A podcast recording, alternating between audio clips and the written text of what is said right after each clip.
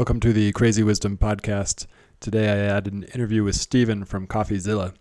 Very, very interesting interview. Uh, Stephen's pretty bright and he is doing a great job of taking down fake gurus on YouTube. It's so great. Like the videos on there are so great because he just goes through the the YouTube video or goes through the videos that these people play or talks to all the people that uh, the fake gurus have kind of screwed over and gets the real story and gets all the tricks and secrets that they use in order to um, uh, remove people from their money. Uh, very interesting, very interesting phenomena, and very sad. And, and this is why I think he's doing a great job of actually like bringing attention to this because uh, there's some really shady stuff going on. Of course, buyer beware and all that stuff. Um, but still, you know, it's like it's not it's not good stuff. So I hope you enjoy this episode. If you do, please find us on iTunes, Spotify, or Stitcher, or any of the other major podcasting platforms, and go ahead and subscribe. And if you're feeling very generous, I would love it if you could leave a review. Uh, also, I'm on Twitter at Stewart Alsop III.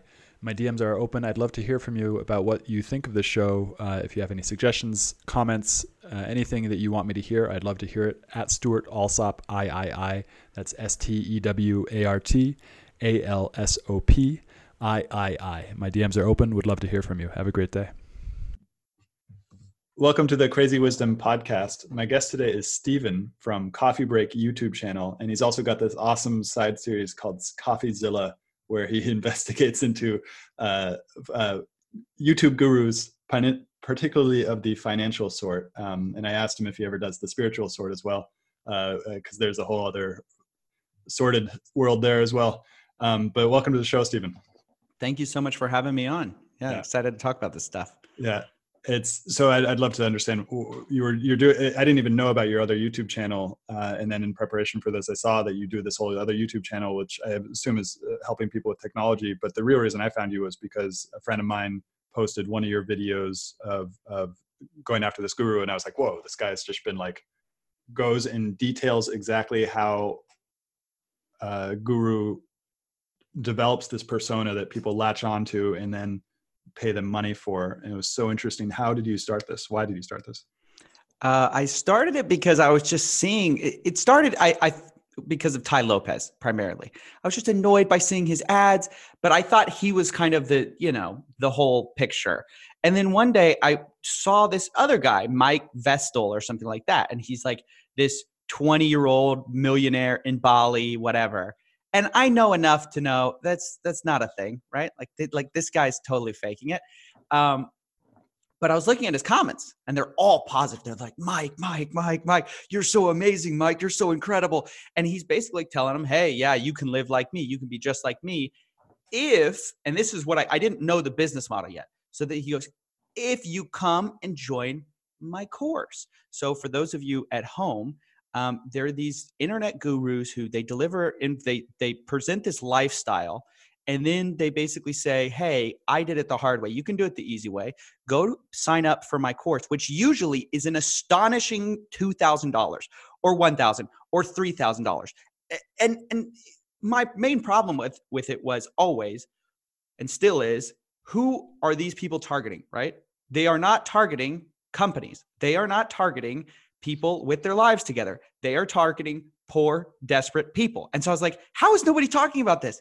This is into, and the more I dive in, the more I realize what a gigantic million dollar problem this is. People are making fortunes off the back of poor people. I mean, like poor, desperate people who want to improve their lives. What is going on? It's it's absolutely crazy. And I didn't.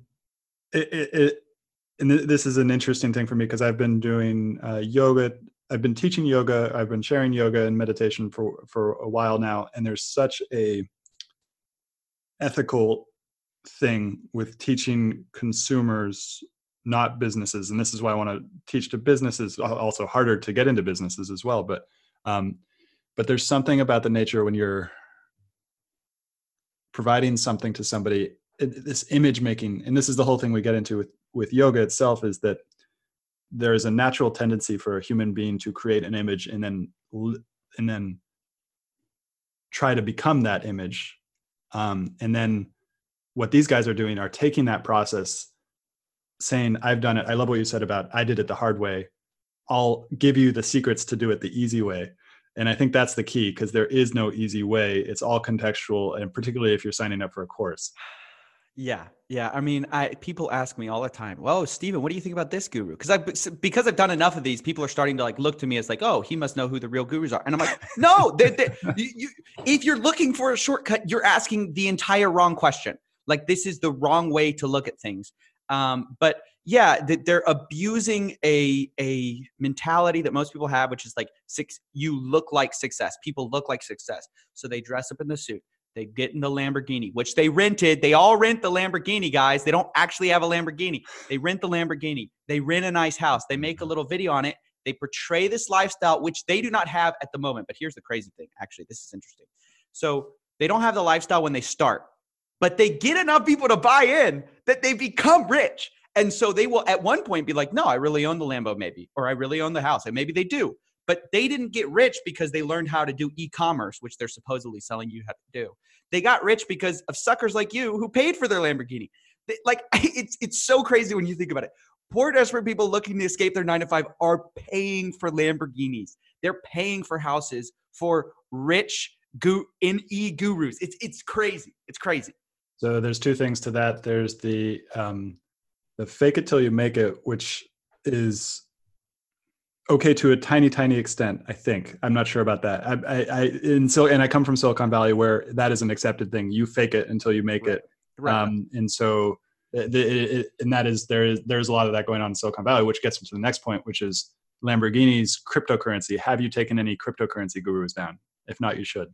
No dude. The, the pro the pro really the problem is i feel like I just scraped the tip, tippity tip of the iceberg.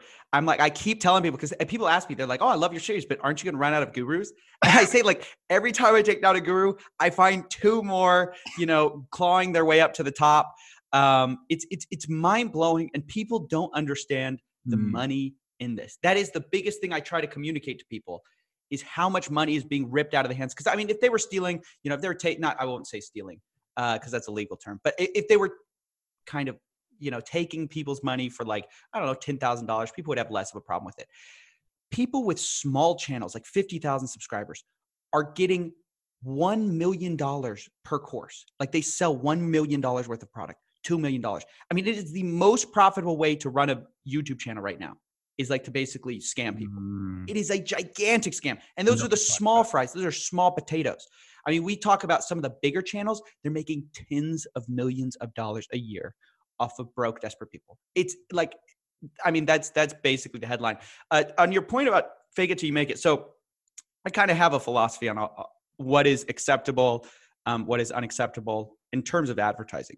So basically, there most advertising we all know advertising isn't the most honest profession you know you can't call out all fake, it, false advertising where I draw the line is in health, wealth, and happiness.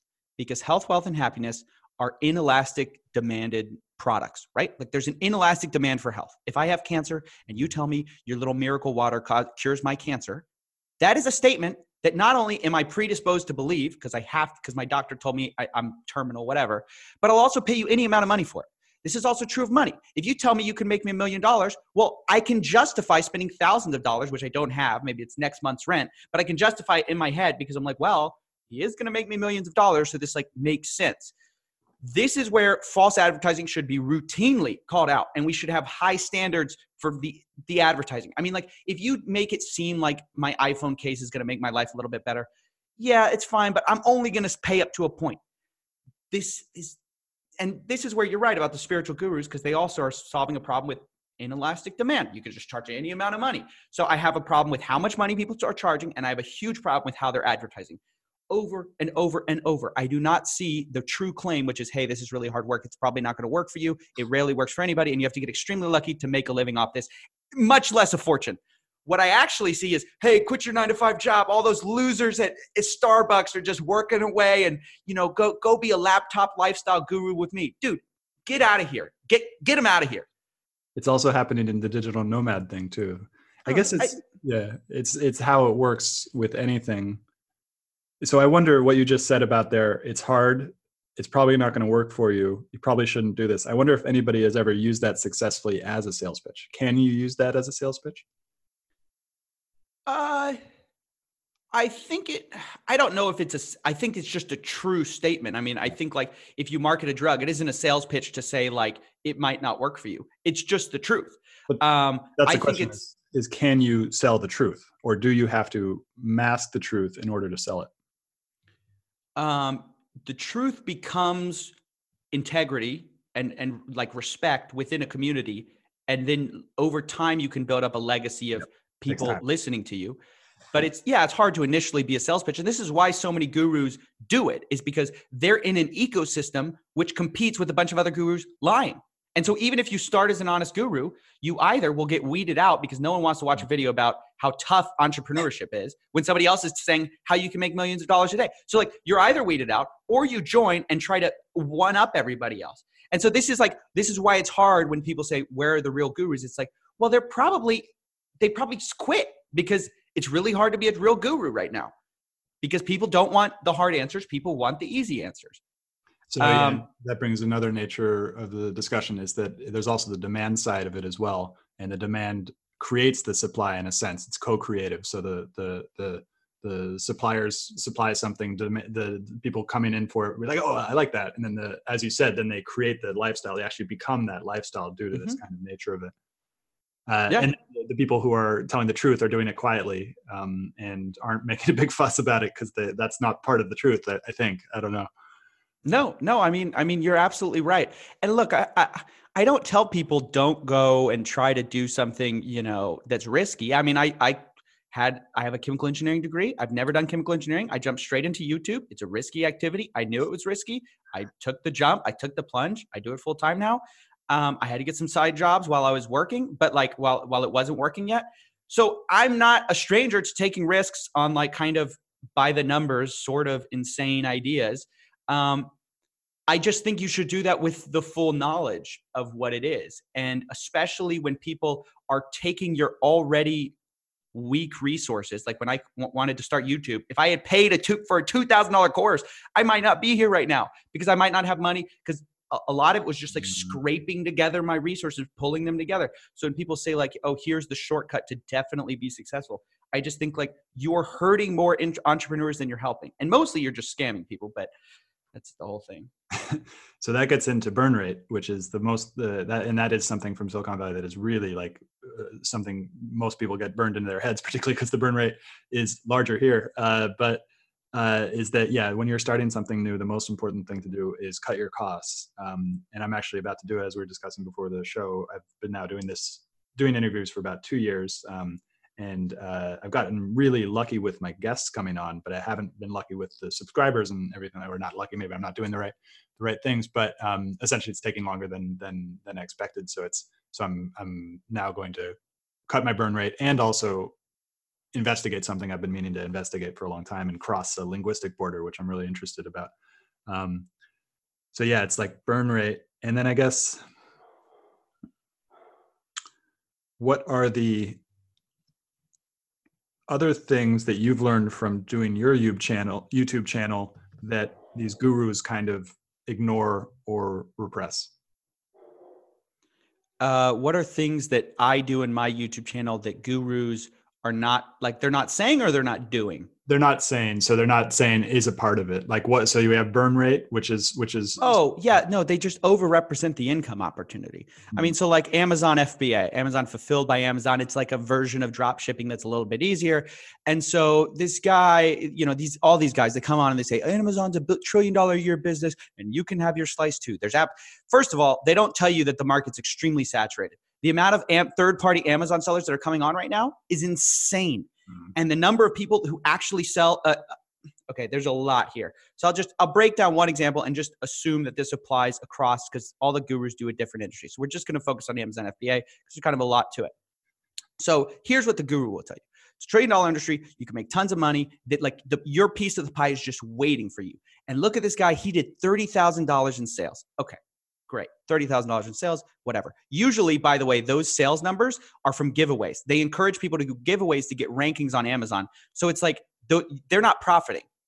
And that's what they never say is they never say profit. So out of that 30k they probably actually lost $1000 they've just basically sold the pro- product for less than it's actually worth right? And then they're they're posting their numbers so they can get ranked on on Amazon and people check out their product. But then even if they're selling $30,000 in units, Amazon FBA they take a cut. There's also the original cost of the product because these people are drop shipping. They're not actually producing the product. And so your average margins are like 15%. So if, if you actually run the numbers, I think it's like 30,000 drops to like 3,000, which all of a sudden, or 3,000 or 5,000, um, which all of a sudden, you know, that's an okay income, but it's, it's not the, the thing you promised me, which is a, making a fortune. And so what you actually find out is like when they say, oh, there's 2% of all Amazon sellers are millionaires, for example are, are they make a million dollars in sales. Even that, you're only start a million dollars a year. That's like 150k. I mean, that's a good income, but that's two percent of third-party sellers. And so when you say two percent are millionaires, people think, "Oh, I'm a millionaire now." No, you're just like middle class. I mean, you're like middle class. You're, if you're in California, you're not even doing that well. I mean, California is so insane right now. But I was just there to see my brother. But um, but this is the misrepresentation. So by not saying, by not including the actual details of the business, people want to sign up because they think there's so much more money in it than there is. This is a mm-hmm. very similar thing to MLMs. I think there's a lot of overlap with MLMs and uh, with fake gurus. And I think MLMs are fake gurus are sort of the evolution of MLMs kind of fizzling out to a large extent. People know, people know it's a scam. And this is the sort of new thing where it's like, let me package somewhat banal information, sell it for a thousand dollars, call it coaching, and you know wrap it up in a day. But um, yeah, no, that I mean, like the big problem is just like is is the information. They oversell the opportunity, and it turns into false advertising. Yeah, this is uh, very interesting. So it's just like a very deeply human thing to want to believe somebody, particularly when they tell you that you're gonna it's all easy and that you're gonna make a lot of money uh, and it seems like a timeless thing of human nature is that a lot of people fall into it, particularly young people. Um, and mm-hmm. uh, and then it's evolving. And this is why I would love to see you do one on a cryptocurrency thing because there are so many good ones there. Um, uh, uh, and that's the also the evolution of MLM is is is now they're recreated in it in cryptocurrency type of things. Yeah, um, which is interesting. I'll just say something real quick. Um, run away anytime you hear someone talk about a proven system. Anytime you hear someone talk about, oh, you know, like this is this is the new way to make millions. Look, people who are making millions, they did it with opportunity. Opportunity is everything. You can't start Windows uh, Microsoft today. You can't. Bill Gates did it. It's too late. There, there's already a Bill Gates. You know what I mean? There's already a Facebook. There's already, you can't remake Twitter. We've seen people try to remake platforms, and their problem is they don't have the opportunity. So when people say there's limitless opportunity, I made a million dollars. Well, that guy probably took the opportunity. You know, there's probably nothing, there's, there's every time someone does something, it becomes less profitable to go redo the exact same thing. So I like, I, it just blows my mind. And I feel like that's a core thing to understand when evaluating you know is this worth doing? Is this not worth doing? The central thing you have to ask yourself is like is the opportunity still there? It could have been real at one time. You know the gold rush was once real. Very quickly the people who like came late it's too gone the gold's gone man. And by you, the time you hear about it it's probably gone. Absolutely. Yeah. Absolutely. So what is the antidote to this if you're going to you know like it's it's it, for me it's like skepticism but how do you train yourself to be skeptical um, that's a good question. I think, I think maybe people get a lot of people get burned. Yep. Uh, like, like hopefully, hopefully, some people watch my videos and they and they realize, oh, there's not just one person doing this. There's hundreds of gurus out there doing this. I should not, you know, fall for this stuff. Um, yeah, I mean, I, I think what you said is true. Is like just have a anytime someone's trying to get you to pay thousands of dollars, you should have a really high standard of evidence, and you should also have a really high standard of like knowing that you want it to be true. That is a huge problem. It's like mm-hmm. you want you are naturally going to want to make millions of dollars, and so you have to like almost fight against yourself. And the old, just the old saying is always true. If it sounds too good to be true, it is. I. It's so. It's so often said that it's banal and like we think it's stupid. But I think if you just lived with that as a motto, you're so unlikely to get scammed. Yeah. And it goes back to something I learned from Robert Sapolsky, who is a neurobiologist at Stanford. He talks about the amygdala, uh, and then around the amygdala, we have this added part of the amygdala, which is uh, allows us to learn distrust and fear. So we start off as babies as being open to everything and trusting of everything, and then all then we learn through experience, or hopefully our parents kind of educating us or society educating us to be distrustful of others, um, which is something interesting as we live in this society. It already happened when we moved to cities that were around strangers. You know, before we would have known everyone that that was around us, and now we moved to cities, and now there are people, there are hustlers out there, um, hustlers in the negative sense, and uh, and now we got the internet, which is like a jump up from the city, which is now it's like there are people who are malevolent and will try to get you. Um, and how do we learn this? And that's the other thing about the internet. The internet essentially is, in many ways, making us more trustworthy of people. But then we've also got to remind ourselves that there are people out there who will take, who will try to do something, um, who will take advantage of you. Oh, um, oh, I want to I want to say something real quick. Like, I, I don't think we should put this all on the consumer. By the way, um, there are reasons we have fake advertising laws. It shouldn't be okay to just say things that are not true. Mm. Um, like, you know, we don't expect people to be skeptical of drugs. We just say like, you can't just say a drug does something and it doesn't do what you say it does. You need evidence for like these things. Um, I think this is true of this kind of advertising. The, the, one of my big issues is like YouTube, Facebook, they allow this type of advertising. They've Facebook has cracked down a bit, mm-hmm. unbelievably. Mm-hmm. Facebook is more tough than YouTube is, which blows a lot of people's minds. But uh, because I know they're in a lot of trouble because they're not tough on ads, you know, historically. But um, but they're even tougher. But it's like you can still say so much on Facebook and you can advertise, and Facebook will target they'll help you get sales like imagine how insane that is yeah.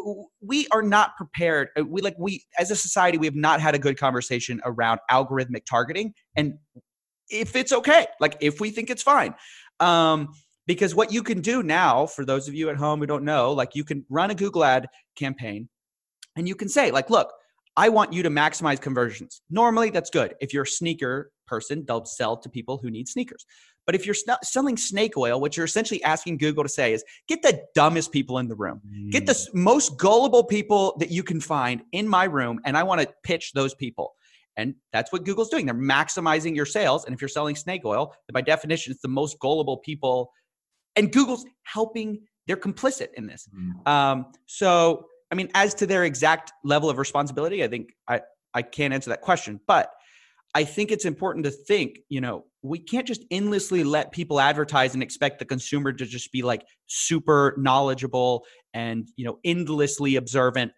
I, I think I do it because Google is not going to make a decision in the near future, but I want to make myself obsolete. I don't want to have to do these things forever. Like I, because there are going to be endless gurus and I don't have endless time. So it's like, well, let's fix the problem, yeah. which is that these guys can endlessly advertise to, to young people this gets into a big thing I talk about on the show a lot, which is essentially there's this belief, particularly in Silicon Valley, of of uh, technology. Put the technology out there, it'll figure itself out. Uh, and then you know that's not true. There is. I was actually just talking to my dad earlier today. We're going to do a, a, series where we live stream every every Saturday, and he was a journalist, uh, and he basically covered the rise of technology. And in the beginning, the internet was started with an ethos from universities that it's going to be free and it's going to be open and that you're not going to charge any more amount of money for people getting better access or lower access or anything like that. It's going to be free and open and fair and equitable to everybody. Um, and that was true for a long time until until I would say I would put it on Facebook as the first walled garden uh, that really thought about how do we separate corner off a section of the internet, make it totally opaque to the rest of the internet, and created a walled garden um, and now and now we have a whole country doing it in China where it's like you're not getting past China's firewall. And and people thought oh no that's going to be impossible. There's no way that you can police the internet. And you most definitely can. And the Chinese are doing it and they're exporting it. Um, and so there is an ethical implication to whatever we create. If you're creating a gun you have responsibility. This is a claim i'm making. You have responsibility in the in the in the violence that that gun has to do with it. I'm not arguing for the necessity of violence because sometimes violence is necessary, but uh, anybody creating these tools has an ethical implication, but it's not clear what that ethical implication. Right, is. I totally agree. Yeah, yeah, yeah, yeah. Mm-hmm. Like uh, it, it's like some, but it's like, it, would we put someone in jail for that? I, I don't know. Um, it's really hard to say. I think it also ma- it, it matters the cultural adoption of these things too, right? Like so um I think the internet was less scrutinized for a while because they were sort of the underdog, sort of fighting up, and the young people knew about it, but it wasn't really every. Now everyone's on the internet. Everyone's getting their information online, and so much more now that it's the com- dominant cultural force. We are looking at it and we're like, wait, are we are we happy with this? Like, are we happy with the way things are? Um, you put you you talked about a walled garden, and I think that's interesting because as a YouTuber, I mean, it, I'm personally touched by this, but um, I've noticed that these companies they hide so much that is so important. Particularly, I'm talking about the algorithms, how their algorithms work, and they say it's because they they like it's proprietary, etc. But there's so much that is going on behind the scenes that hides any culpability that you could have had. Mm-hmm. So, in mm. the example of gurus, right? Like, if if a, a guru used to be able to target by income, right? And that's really scum. I mean, that gets into like the scummiest thing you could do, like because you could like target low income desperate people. Okay, Google took away that targeting option, right? So you can't do that anymore. Great, I think that's a good thing. However, when you do algorithmic, basically uh, optimization, you end up doing it mm but with no accountability because the algorithm is doing it. So, like Google, because Google says, well, we won't tell you what your demographic is. So, if they don't tell you, you don't ever have to have the responsibility of knowing who you're targeting. And so, like, it puts you in a, such a weird position because you can you can basically have total deniability of what you're doing because oh i let an algorithm do it it's not my fault it's an algorithm did it it's like it's like if tesla's uh, te- uh, a tesla gets pulled over and it's on autopilot you know who's who's accountable? Is the AI accountable? Is Tesla accountable? It's like because they're not making their algorithm public, it's you don't have public testing. Um, so yeah, this I mean this is a huge problem. That's really interesting.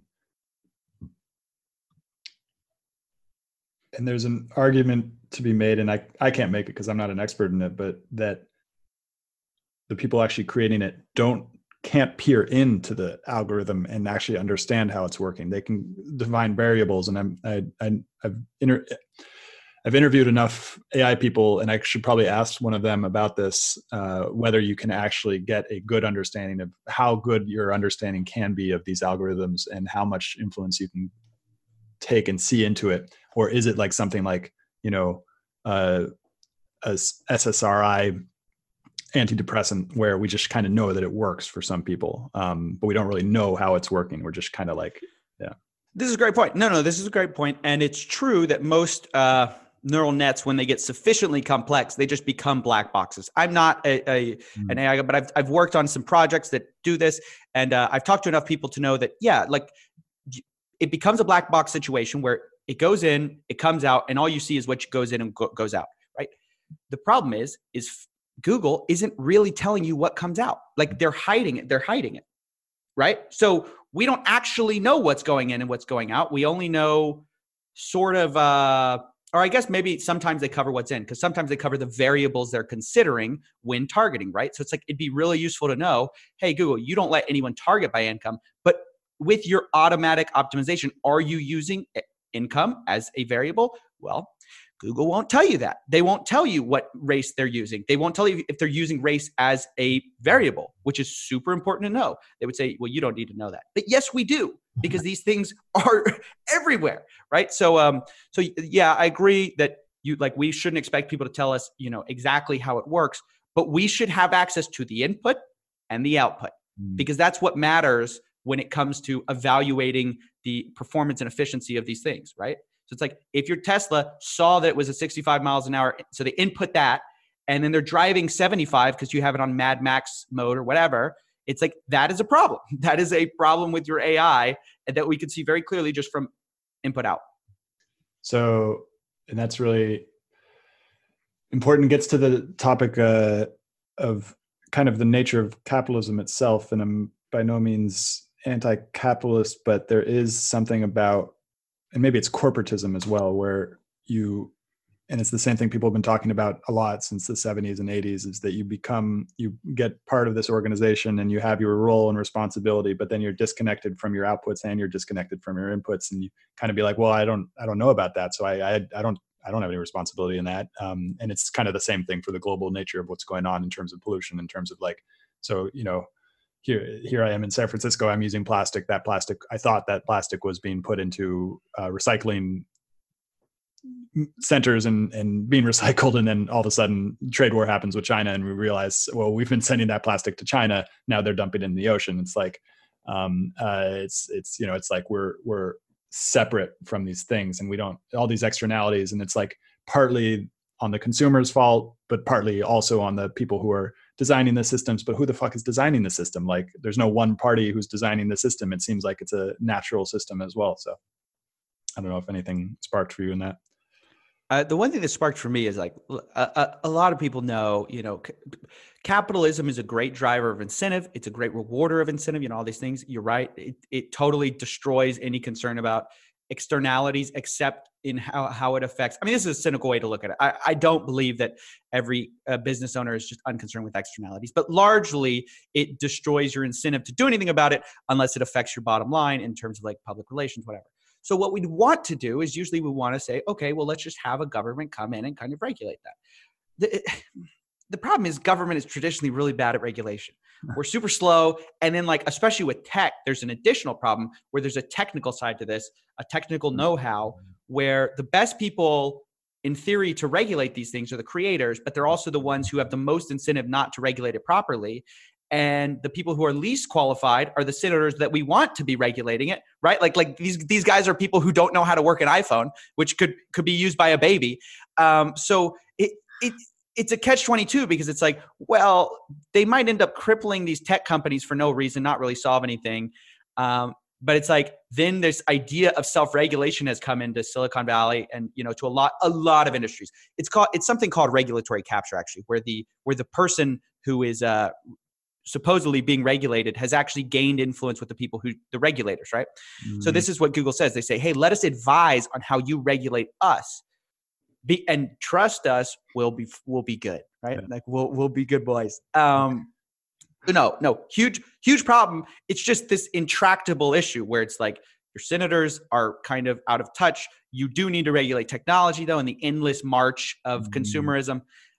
Yeah i don't know. Well and that's and it's and it's a question that will become very important very soon as as i mean it's already happening where technology is starting to play such an intimate role in our lives that and it's going to i mean there's no stopping it it's going to continue i mean maybe there is stopping it maybe i mean if there's a if there's a global crisis economic crisis maybe it will get stopped but um yeah it's like uh, this all, a lot of the signs point to this not being solved anytime soon. I can't. I mean, maybe we should be giving the senators more education in technology because, like, if I don't know if anybody who's listening to this, if you saw it, but like that Facebook hearing was just ridiculous. Like the they had no idea how to bring an understanding of technology into that conversation.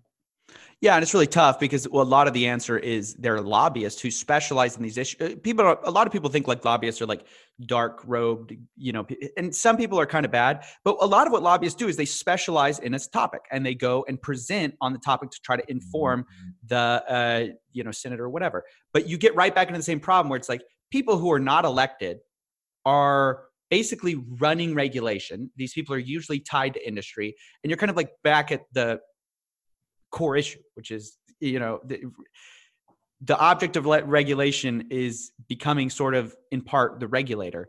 Uh, yeah, so it's really tough, and and I want to say too is like the other problem is when you don't have regulation, it's like the guru thing, right? Where the most unscrupulous guru wins. The guy who promises the most, who does doesn't care the most about scamming. When mm-hmm. there's no rules, he wins. And so we do need regulation for companies to care because it's like if you're a super caring company, you're just not going to do that well. If you're just 100% green, while green is not super profitable to do, um, you're you're going to be worse off than your competitor. And so it's like there is a natural evolution of the problem mm. where it's we evolve for bad behavior so long as that there's there's not incentives aligned because I, I people are i think people are just a little too idealistic about in the absence of incentives they just expect people to do the right thing but they don't realize doing the right thing means competing yourself out of business.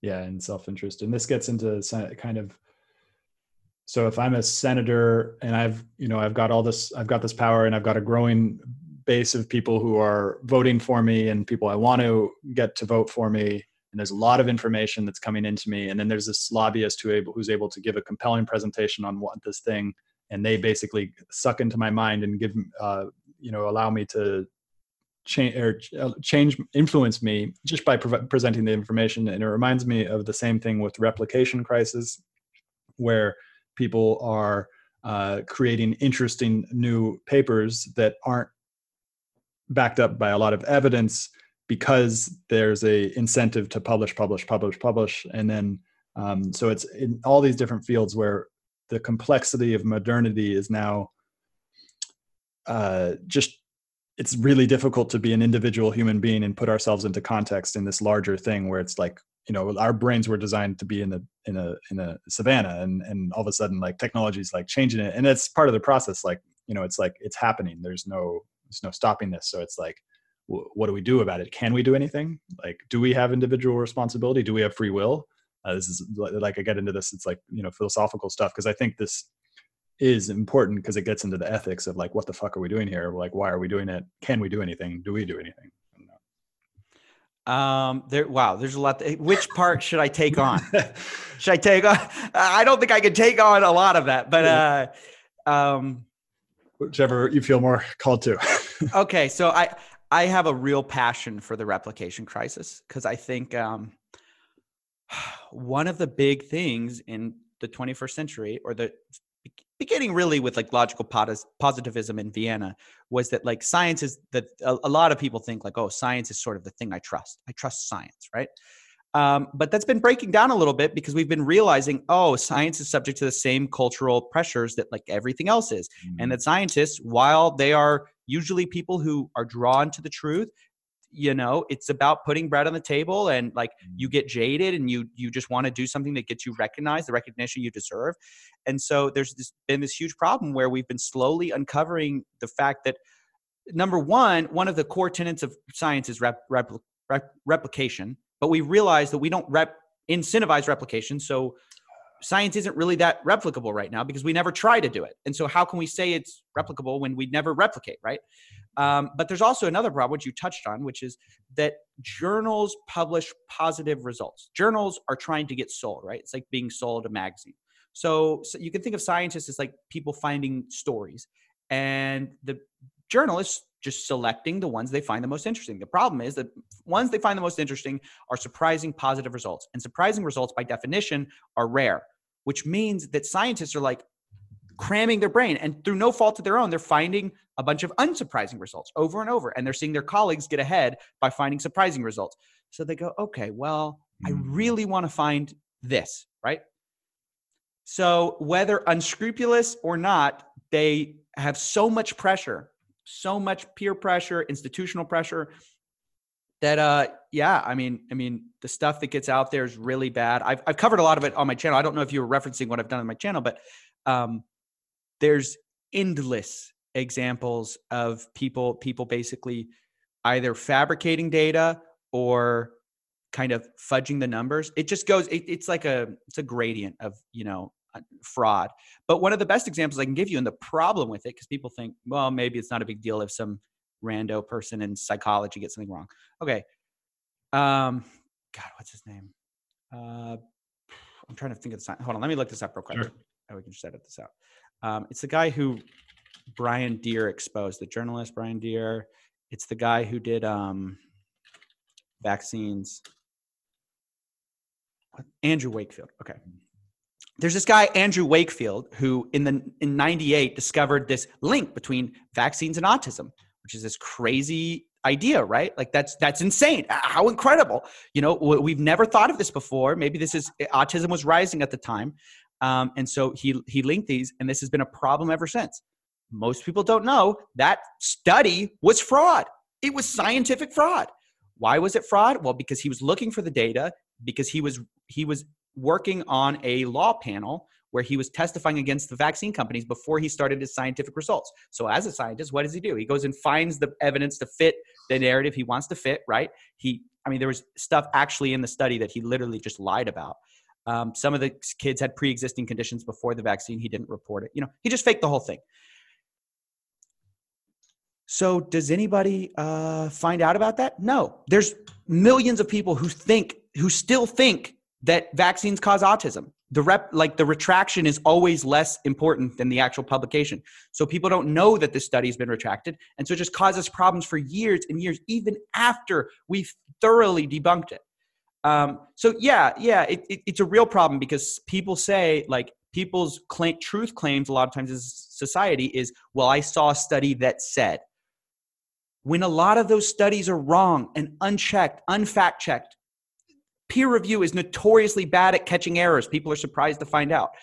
Like, what do we do? How do we evaluate truth claims from that point, knowing that nobody has time to read past an abstract, knowing that no one has time to understand the complexity of a field, to know the different standpoints? So, yeah, no, it's really tough, but um, that's something I'm hugely interested in in realigning scientific incentives with truth, not with sensationalism. Well, and it goes back to the guru thing as well. And I want to add that there is so a lot of ways the only the be, uh, the best way in my opinion to find out the truth from what is not true is to give it time and let it enter the human experience through a lot of people. And then over time we find it out. And this is the same thing with replication. People try it test it enough and over time we get an understanding of what is actually true what is not.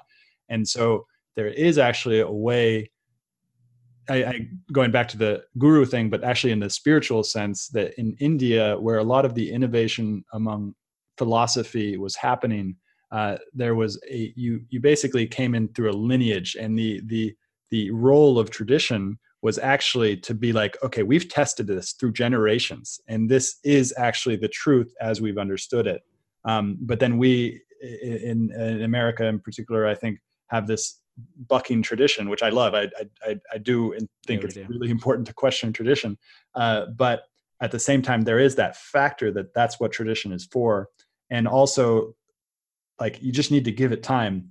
But in some senses, are we running out of time now? Uh, do we like?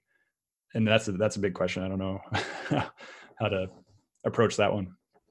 Yeah, I I think that's an excellent point. I mean, I I, I agree with your comments on um, tradition, uh, that being a good thing. The the problem is science is like the specifically with the replication crisis is the assumption that we are finding the errors with time is sort of and in a pace that outstrips the errors jumping into our uh, kind of corpus of knowledge is sort of an assumption and it's also uh, mm.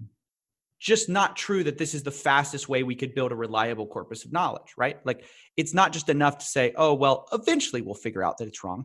Well, it eventually can mean 30 years later, when this sort of fundamental study mm. of the field has now become like the main thing, and we've wasted 30 years of research just basically under the uh, sort of theory of a guy who turns out to be wrong?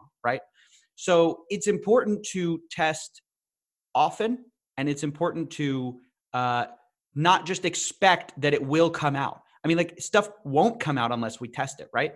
So uh, this is why the replication crisis only happened when people started testing. Like when people were like, wait, do we actually believe like the top psychological studies? So they retested them and like 50% didn't replicate or something like that. Some insane number of the landmark studies didn't replicate. And it's so hard because it's like yeah like the zimbardo the zimbardo one which stanford like, prison experiment. Yep. uh, everyone talks about uh and like and it fits this story. It's such a good story because it fits it fits right into our preconceived notions of like what power means.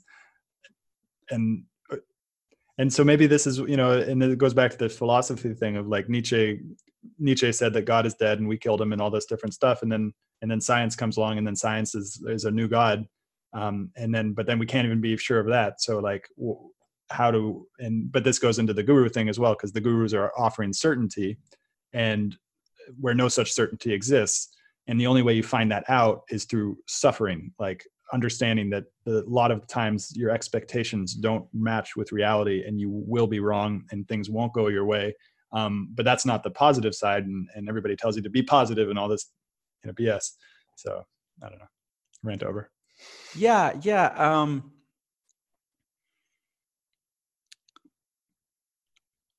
I think the important thing is to know that we can and should make things better.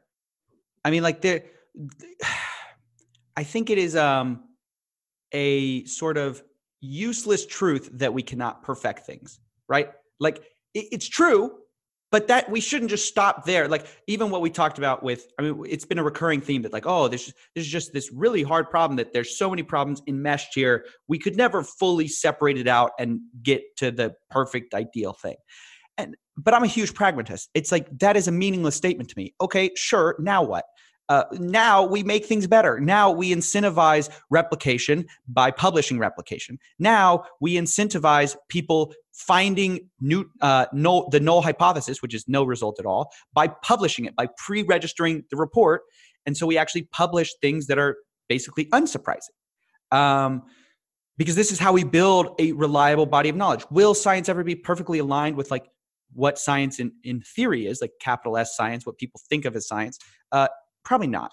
But can we do much, much, much better than we are now? Yes, and we should. And the more people that know about it, the more people speak out about it. I mean, something that I harp on a lot, and it's just because I was sort of disillusioned um, to the scientific process as it is, as it stands in the 21st century. Like, people don't know that when you peer review something, a lot of times the lead scientist does not send the peer reviewer the raw data. Think about how crazy that is. Mm-hmm. You've probably spent your whole life thinking peer review is this really reliable process. How reliable can something be when you don't have the raw data? Just, just the guy can just make up tables, and this happens all the. I, I don't want to say all the time. It happens more often than you would like to believe. That the data is not actually, or the tables they send are not actually representative of the data. They shifted it to fit a story, right? Um, they've they've also done a bunch of studies on peer review. Like they've given the same peer reviewer or the same study to several different peer reviewers, and they all disagree on the quality of the study. One guy says it's perfect, one guy says it's flawed and it needs revision, and one guy says, This is the worst study I've ever seen. We'll never publish this, right? So it's like, how reliable can something be when you're not given the same quality metric? Um, and that's sort of right now our standard of truth is like, is it peer reviewed? Is it not peer reviewed? People need to know about that. You know, people need to know that when fraud is reported at an institution, it is rarely investigated, not rarely prosecuted, rarely, in, but nobody's looking into this stuff mm. because it's a it's an it's a shame to the institution. This is actually a story I'm going to do soon. Um, but it's, it's it's terrible. It's like so we should fix these things, but we can only fix them when we know there's a problem. Is it an intractable problem? Probably, but can we improve? Yes. So it gets rant into, over. so it gets into the nature of education, and and it, it's also reminding me about uh, basically our, our gift as human beings, and maybe the evolutionary point, if I could even say that, of um, culture. And culture basically has a bunch of wrong idea inputs into it, and then over time and through education, we become smarter collectively maybe but maybe that maybe that claim isn't actually accurate that we all we are becoming smarter collectively. What do you think? Are we becoming smarter collectively? Uh yeah no it defi- i think it depends on how you define intelligence. I think in some ways we are.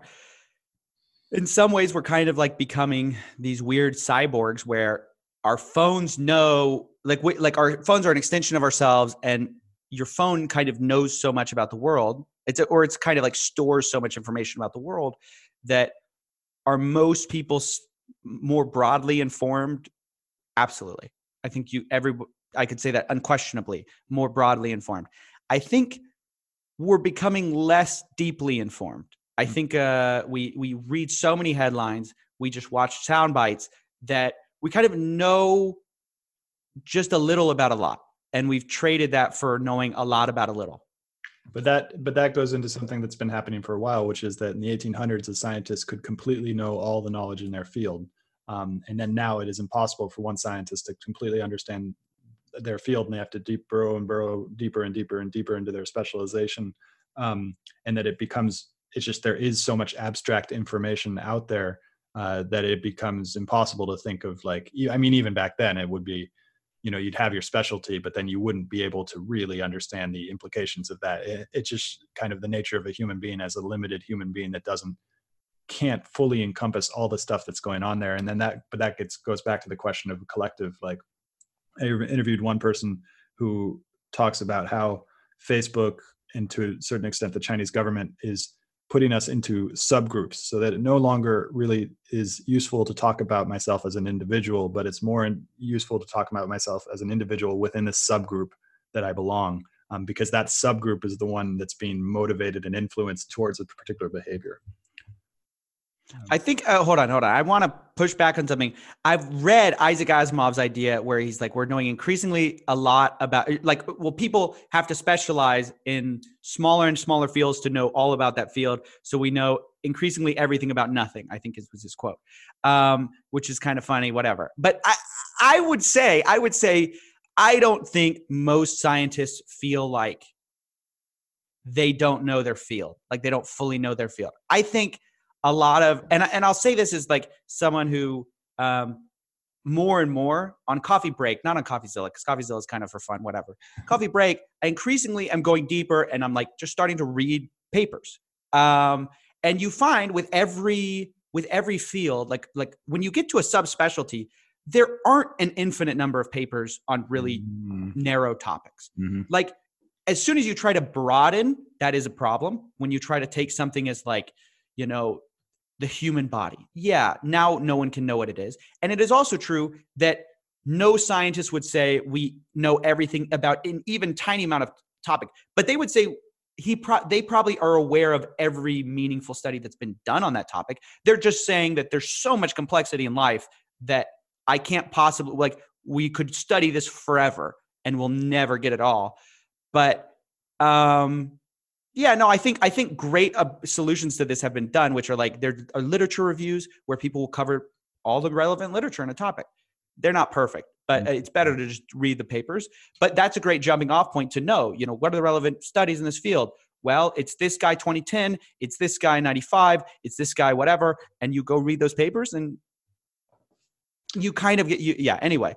Um so I think I want to I want to add for anybody listening who's really interested in this kind of like complexity. Have you read the book Beginning of Infinity by David Deutsch?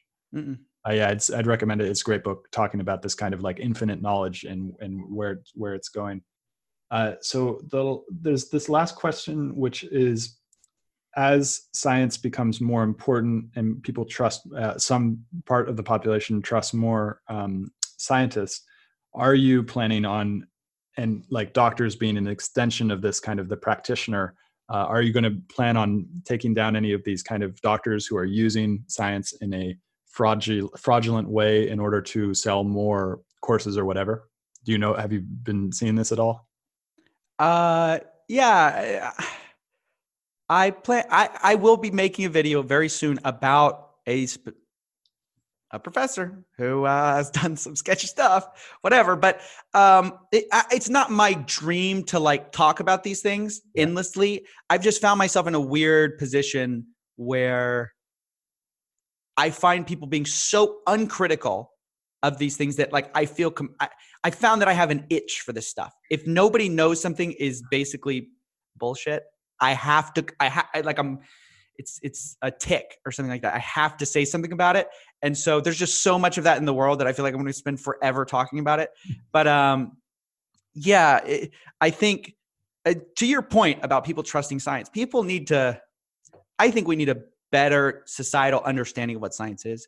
Science is not uh, a holistic thing. It is a fractured concept which we use as like generally like the scientific method is the closest thing you could get to science or like the philosophy of science. No even that we don't have a working definition of. People have entirely different ideas of what science means what it could mean. Um, so and and scientists just disagree all the time. So it's like when you say i trust science which part of the science do you trust? You know people disagree. What do you mean? Yeah. um, i think i think what is increasingly important and it's so hard to ask of people because we have such limited time um, and it's just another one of those problems that's very hard to get at. We need to expect more of the people reading science. Like the everyday layman needs to know how to read a scientific paper. I know that sounds ridiculous, but it's just true.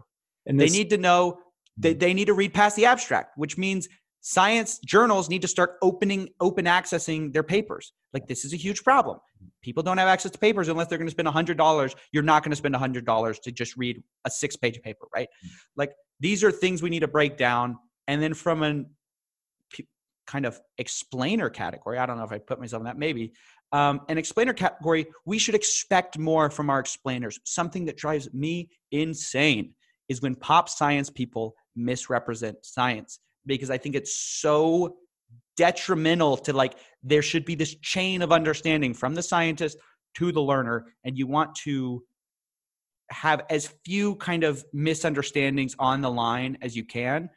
And so often entertainers are basically turning science into this buzzy thing that's all fun and cool and they lose all the nuance and the important nuance. And then i think i think you can kind of move backwards where now you don't believe the science or you don't believe you know because you've seen it go wrong so many times you know so. And this gets into we need an online course or something that teaches people how to read uh, scientific documents because it's hard. It's not like the language that these these papers are written in is not takes training in order to understand it. Yeah, absolutely. Mm-hmm. Um, this is why I'm a big believer in college. I think college prepares you to. Uh, there are a lot of I know increasingly people are doubting college a lot more. I see it all the time. Um, I don't know your take on it. Actually, let me ask you your take on it first, real quick. So yeah, I, I I went to university, and I think that's the actual thing because they're not doubting university. That I think the people that you're talking about in Silicon Valley, they're not doubting university. They're doubting finishing university. So getting into the university is the important part because then you get the signal, and then you then you can drop out and start another company. Um, but I think it depends on an individual. So I think if you um, come from a, a background where your family was in in technology or like you grew up with this stuff in the household, then college you've, you've already kind of been in it. You may, you might already have this thing, but if you're coming from a background where you don't have that at home, uh, and uh, and and you, like you can't enter that language because it's essentially a language. I think most subcultures are essentially brought together through the language that they use, and like whether you are an insider or an outsider is based on whether you can fit the mold of that language. So then college might be really important for me personally. I love learning, and I've always kind of taught myself things. I was just having a conversation yesterday with a friend of mine who is on me in terms of like because now that I'm starting to uh, do a lot more videos and starting to speak more, like you have to be skeptical of the people that that you're asking these questions to. Um, and so, oh, uh, that's interesting. Yeah, yeah, that's a good point. That's yeah. a good point. It's, he's basically like you, but in, in, on Facebook Messenger, just telling me like you're an idiot. Stop, stop, stop talking to. I'm just kidding, but uh, um, and uh, and so uh, for me, I think universities need to change a lot in order to be relevant uh, for what's coming. Um, and I think a lot of that can be done online. Uh, and I'm interested in figuring out how it can be done online, particularly now in the past 24 hours of the skepticism thing of how to teach people to be skeptical. Um, I think that seems to be the root of science as well. It's like, don't like, there is truth, but it's really fucking hard to get to it and explain it. Yeah. Um, hold on. I gosh, I, I should have written notes on that because I have a few things I want to talk about there. Uh, number one, I'm a huge believer in college. I just disagree with how much it costs, mm. but I think I think the principle of like learning basic statistics, basic because high school is such a joke. Most people don't learn hardly learn anything in high school. College is like the first time where I felt like I was actually oh I'm building a body of knowledge. Oh, this is great. Um, I, I mean, and I wasn't loving my degree. Like I, like I said, I did chemical engineering. I never really used it. I didn't like it. Um, there's a reason I got out of it, but it taught me statistics. It taught me how to read a research paper. It taught me how to think abstractly. Like these are things that are n- not immediately pragmatic. Like it's not super important that you can you read a paper immediately, but it informs how you think and it informs like your later life and what you believe about the world.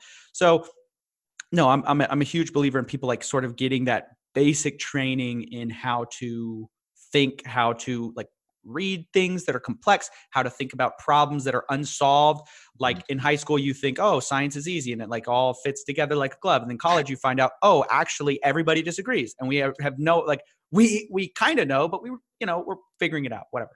Um, as to your like skeptical point, I think it's interesting because I think skepticism is a tool, but it's not the solution. It's mm-hmm. a tool in a tool chest. it's great to like hate on gurus and it's great to say, yeah, they're stupid and you shouldn't believe them. But then people are like, now what? Like, what do I do now? I mean, I still have my life to live. I need to know what do I do kind of post guru. Um, so I try to tell people like the biggest thing is to learn to be an autodidact where you're like, um, where you teach yourself and to learn to do things the hard way. I mean, like that's where you learn the lessons. Learn to not rely on somebody else as a crutch. Um, learn to filter through people for relevant information to take what you need and then move on and get something from somebody else. Uh, yeah, I think I. Th- but but anyway, I think skepticism is a great tool to kind of realize that there are, you know, aren't as easy of answers as people are promising you out there. But then what? So that's that's another thing that I think college helps with. I mean, people say college is a scam, but you can actually look at how much money people make after college and before college, take the average, and people make a lot more money at like if you do college, you're a lot more likely to do well. Mm. Um, and it's just because, like you said, it's a great signal. But um, but I mm. also think it just helps you think better. So it's a it's it's I think skepticism is a tool, not a solution. That that was kind of my main point. And then there is no there is no thing itself. There's no like all of these tools are essentially just like helpful ways to do it but then it, it like there is no answer there's no answer to say like this is the thing you need to do in order to reach this goal or reach happiness wealth and uh, what was it? Wealth happiness and uh, health wealth and happiness. health wealth and happiness yeah. There is no there is no technique that's going to get you there. Um, right I, well it's funny because all three of them are not things that can be attacked on directly right? Mm-hmm. like you cannot t- attack your health directly. There's no like you know you have to go exercise. You need to eat right which is like eating right is kind of its own thing right? Um, diet's its own thing. You know eh, you can't get wealth just by thinking about wealth or talking about wealth. Well actually that's not true. You can get wealth by talking about wealth. But uh, you shouldn't be able to. Yeah. you you have to go do something. You have to go create something create value. Um, happiness is the same. You can't people think they're so, actually that was going to be a hot take. Never mind. I was, i'm not going to say that. I was going to say you think yourself into a depression. What i mean by that is by focusing on your depression you never will get happier. Like you have to go a lot of times just like breaking your patterns is a huge part of getting back to normal to the, your baseline. Um, so yeah, no, it's, it's, it's interesting. Yeah. You, it's very true. Well, this has been a lot of fun and uh, definitely I'd love to do it again. Um, and how can people find out more about what you're working on in your, in your YouTube channel? You can go look up coffee break. Uh, I should be the first one to come up. You can also look up CoffeeZilla. I should also be the first one to come up new fake guru coming soon, and we also have a big uh, thing about science on the main channel coming out. Hmm. Uh, yeah, this is super fun, man. I appreciate you having me on. Yeah, I really, really enjoyed this one. Thanks. Thanks. Hope you enjoyed this episode with Stephen. If you did, please find us on iTunes, Spotify, Stitcher, any of the other major podcasting platforms, uh, and go ahead and subscribe and maybe even give it a review. I'd really appreciate it if you could review. Uh, also, I'm on Twitter at Stewart Alsop III. My DMs are open. Would love to hear from you about what you think of this show. Uh, by the time I publish this, I will probably be out of my meditation retreat and I will probably be on a whole nother type of retreat. And I haven't really talked about this publicly. I'm going to start talking about publicly a little bit. I'm going to take a plant medicine called Iboga. I've been dealing with some chronic pain issues for the last seven years. Uh, part of the reason why I started the show was to find out how other people were dealing with stress and creativity uh, in creating something in a highly stressful situation because my life has been extremely stressful for the last seven years. Uh, and this plant medicine is good at getting to the root of it, um, and uh, so I'm going to be doing that as well. It's pretty intense. Uh, so it's yeah, it's called Iboga. If you're interested in finding out more about it, Joe Rogan's talked a little bit about it. Other people have talked about it. It's just becoming up on the mainstream, and I'm actually going to start doing interviews with the providers that I'm going to some of the other providers because I see something really interesting happening in Mexico right now. So, you know, last 30 years, you've had drugs coming from Colombia, Peru, all these different places to the United States, people getting addicted to drugs there. And then the main reason people use Iboga is to get off of opiates. Uh, and so they're actually going down to Mexico where Iboga is legal. Uh, or not illegal, actually. Um, it is illegal in the United States. So they're going down to Mexico, and there's whole kind of underground plant medicine community is just coming off the ground. And the reason I'm going is not for addiction. I'm actually going for personal development and chronic pain. Um, and so there's a whole large amount of people now looking towards this this plant medicine for um, for learning more about themselves and, and personal development. And so that's actually a new kind of thing that's happening. So I'm going to go investigate that as well because it's pretty interesting. Hope you enjoyed that little rant that I was not expecting to give right now, uh, but it's a little treat for you. So have a great day.